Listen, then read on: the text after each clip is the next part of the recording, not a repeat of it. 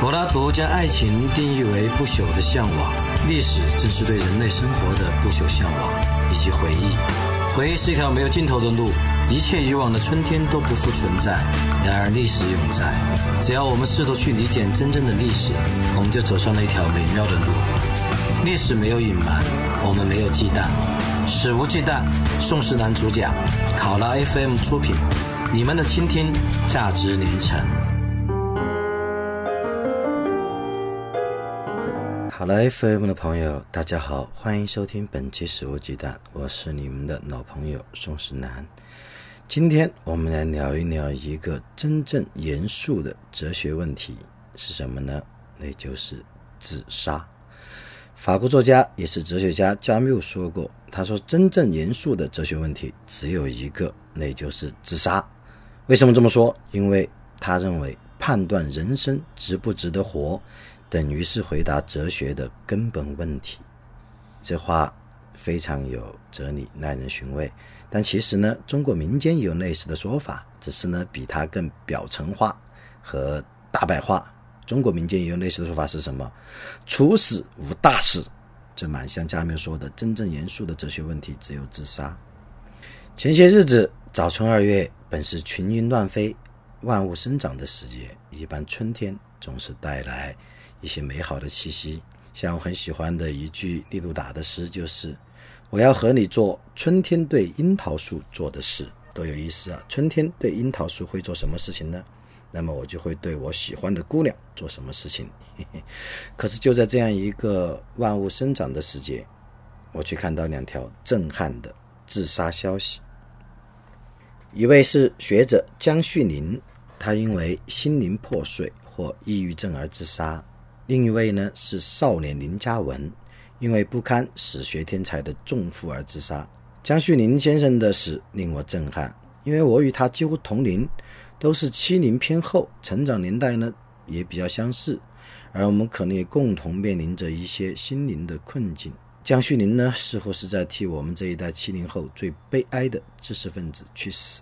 少年林嘉文的自杀同样令我震撼，我少年时也以天才之父。好在那个时候呢，没有人认为我是天才，我才侥幸活了下来。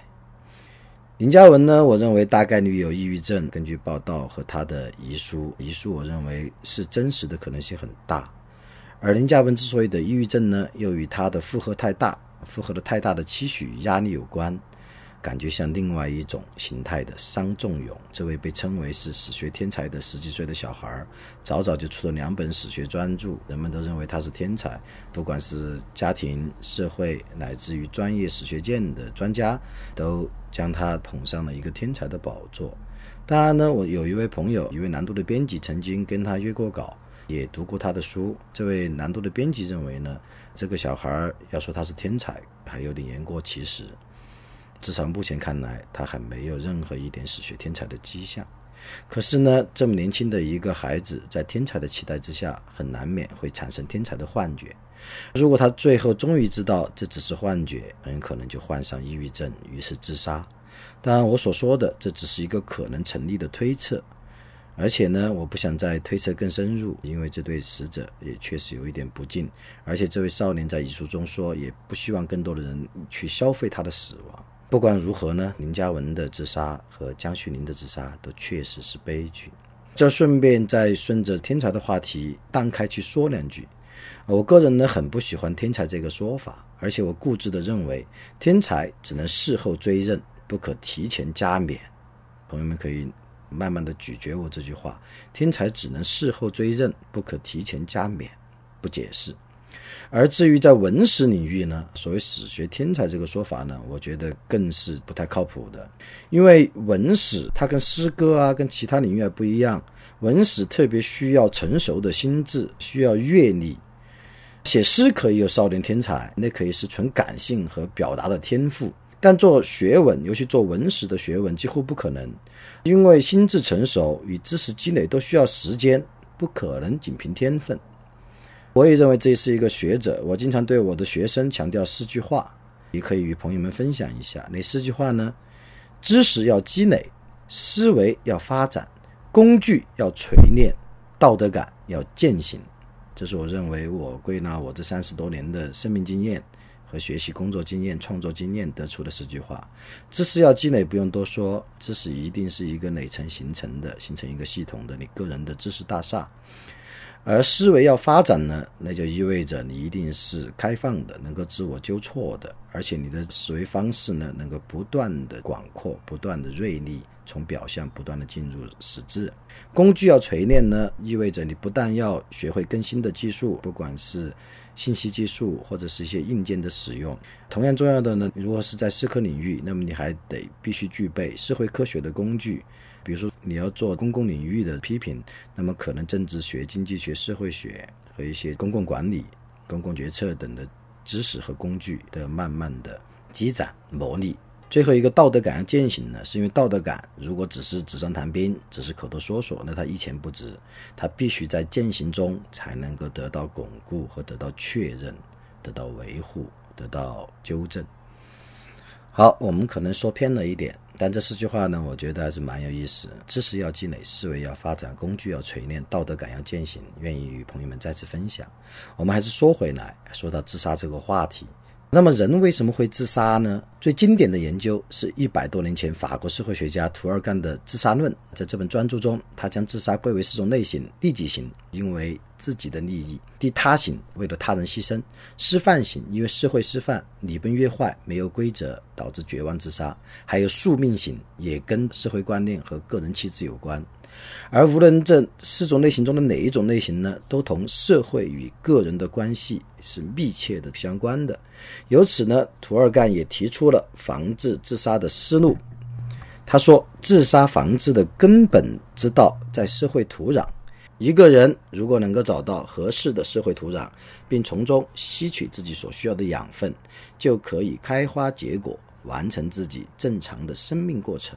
哎，很奇特的是，涂尔干同时又认为，尽管一个社会的自杀率太高不好，可是太低也不好，因为一个社会的自杀率太低，可能意味着没有人愿意为美好的价值去死。涂尔干的自杀理论相当经典的，在当代中国呢，却似乎遇到了些麻烦。比如说，涂尔干的研究发现，男人比女人自杀率更高，城市比农村自杀率更高。因为随着现代化的进程，很多现代性的问题也增加，而在现代性问题中，男人所遭遇的压力、困惑会比女人相对偏高，而男人在自杀上面的决断、勇气和孤注一掷也一般比女人更高。而城市呢，节奏更快，压力更大，相比农村来讲，也更可能酿造更高的自杀率，这是图尔干研究发现的。可是呢，在咱们中国，很长一段时间内，嘿，女人比男人自杀率更高。哈哈。这个完全是跟涂尔干研究和欧美的后面的一些经典的自杀研究是相背离的。在欧美，至今都是男人比女人自杀率更高，但我们在很长一段时间内是女人比男人自杀率更高。当然呢，嘿，近年这个趋势扭转了，男人自杀率终于超过女人了。不过呢，另外一个并没有扭转，就是农村依旧比城市的自杀率高，而在欧美国家绝大多数的地方地区都是城市自杀率要高于农村，而中国近十几年来一直是农村比城市高，要高两倍左右，而现在都没有扭转，这也是一个非常有中国特色的自杀现象的表征。也有国内的自杀研究者指出，当代中国农村自杀的最大原因是家庭矛盾。很多人为琐事争吵轻生，而在城市里面呢，家庭矛盾一般还是不至于导致直接轻生，尽管也不是说完全不可能。但是农村因为家庭矛盾而自杀的比例是非常高的。其实呢，中国曾经是全世界自杀率最高的国家之一。比如说，在两千年以前，中国的自杀率是高居世界前列。不过，在最近十多年呢，这个局面得到了改观。至少从官方的中国卫生统计年鉴来看是这样的。比如，根据中国卫生统计年鉴，在二零零三年，中国城市自杀率是每十万人中有十点九六人自杀，而农村是每十万人中有十七点二九人自杀。不过，到了二零一二年呢，中国的城市自杀率。降低到了每十万人只有四点八二个人自杀，农村降低到了每十万人是八点五八人自杀，城市的降低的一半还不止，农村的呢也降低了一半左右。中国自杀率下降的原因是什么呢？有学者分析，主要的原因是城镇化进程。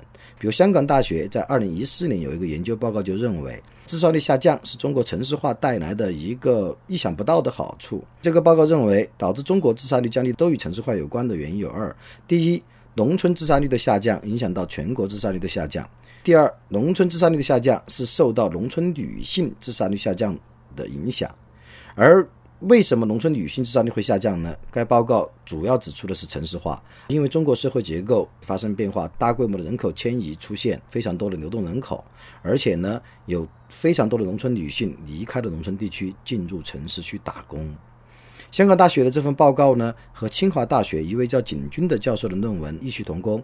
景军教授的论文也指出，城市化的进程与农村的自杀率的降低趋势相符。不过呢，香港大学的研究报告也遭到广泛质疑。比如有论者就认为，中国的官方长期对自杀率疏于统计，且统计的结果呢，普遍被认为偏低，不能仅凭官方公布的数据就认为我们真的在这十几年中自杀率是大幅下降了的。另外还值得一提的是，除了香港大学研究报告和警局的论文，在其他研究者中，还有人根据实证田野调查发现，哎，在降低自杀率的原因中有一个非常奇特。那就是接触农药的可能性降低，这当然跟农村的自杀率降低趋势是吻合的。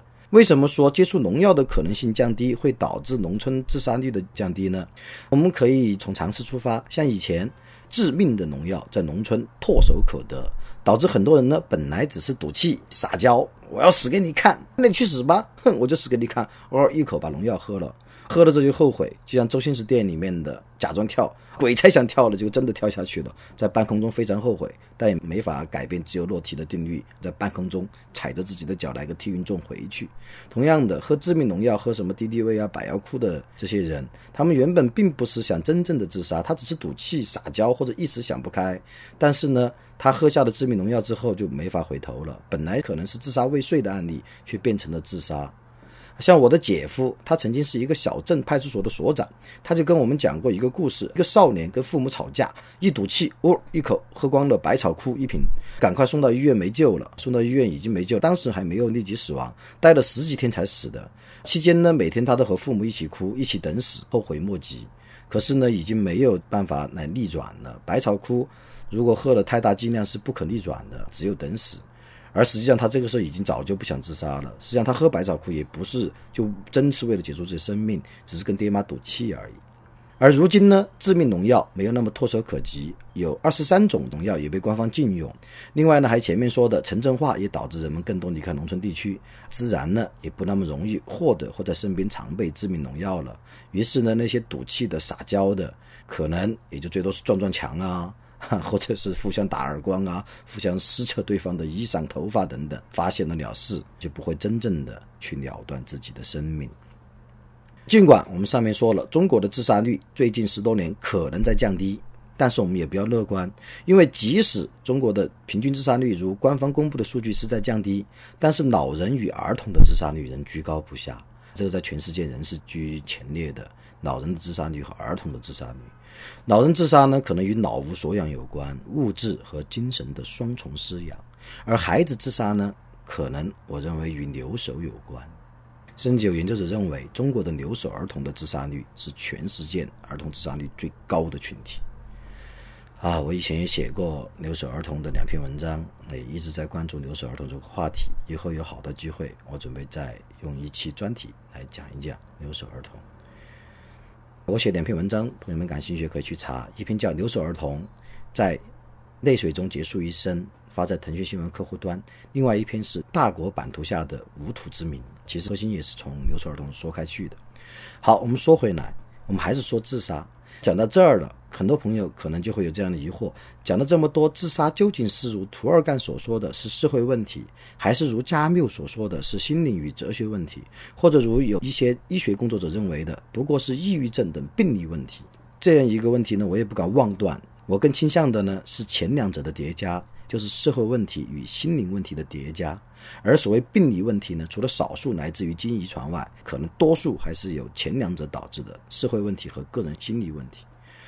社会问题不是我能解决的，我们不能够妄议朝政，也不要妄议社会。哈 哈我呢，只能转而来谈谈心灵吧。说到心灵问题，心灵与自杀的问题，中国有一位学者叫吴飞，吴飞有一部书叫《自杀作为中国问题》，他介绍了中世纪神学家奥古斯丁的一个观点，其实很有意思。中世纪的神学家奥古斯丁认为，没有人真的会追求不好的生活，但并不是每个人都能认识到什么是好的生活。面对生活的困苦，人们真正向往的是一种更好的存在，而不是压根儿就不存在，压根儿就放弃存在。但自杀者往往没有认识到这一点，往往错把放弃存在当成了更好的存在，所以才会自杀。这是中世纪神学家奥古斯丁的观点。而美国现代的自杀之父，既是位医学工作者，又是位哲学家。美国的自杀之父施耐德曼进一步推演说，自杀者往往会误以为自己在自杀之后还能有感知，由此呢来判断自己的死亡价值。比如，自杀的人会获得重视，如果我自杀，我会获得重视。我满意这个结果，所以我去死；或者我的死会让他痛苦，所以我自杀可以让他痛苦。我满意这个结果，所以我去死。不过呢，上述的这种想法，这种三段论，其实隐藏着致命的逻辑错误。因为无论自杀者在死后是否得到重视，或者完成了他所谓的报复，他都永远不可能感知到了。然而呢，让人真的想象一个自己不存在的死后世界，实在是非常困难的一件事。朋友们，如果有兴趣，不妨在夜深人静的时候，一个人冥想，你去想象一下自己死后的世界，自己不存在的一个世界。当然呢，奥古斯丁与施耐德曼的推理也有瑕疵。比如说，如果一个人确实生理或心理痛苦到不想再活下去了，而不是为了获得重视或满足报复欲或追求更好的存在。他就是生理和心理痛苦到极致，不愿再活，那么上述推理就是无效的。再比如说，一个人如果只是为了理念而去死，使本身即可实现他所珍视的理念，类似于我们孔子说的成人，孟子说的取义，舍身取义，求仁得仁，那么上述推理也是无效的。今天说了这么多，其实呢，我对自杀的讨论仍然是力不从心的。我只是试图呢，想去理解那些痛苦的自杀或自杀未遂者。也许呢，他们正如捷克作家昆德拉说的那样，有些人之所以还活着，不过是因为他口袋里时刻揣着一粒氰化钾。今天的话题略有些沉重，感谢各位收听本期《食物鸡蛋》，我们下期再会，《食物鸡蛋》不听不散，拜拜。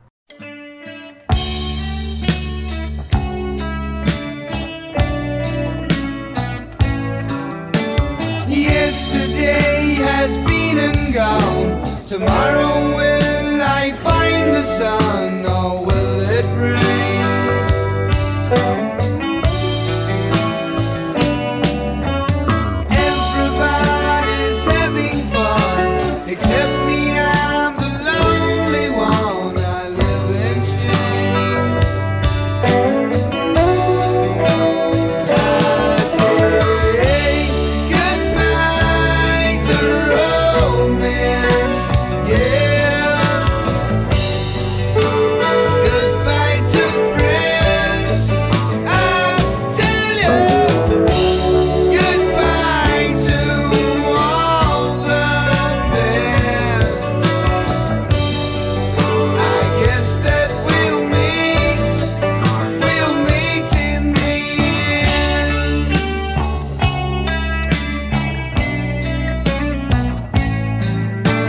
I've been the king, I've been the clown. Now broken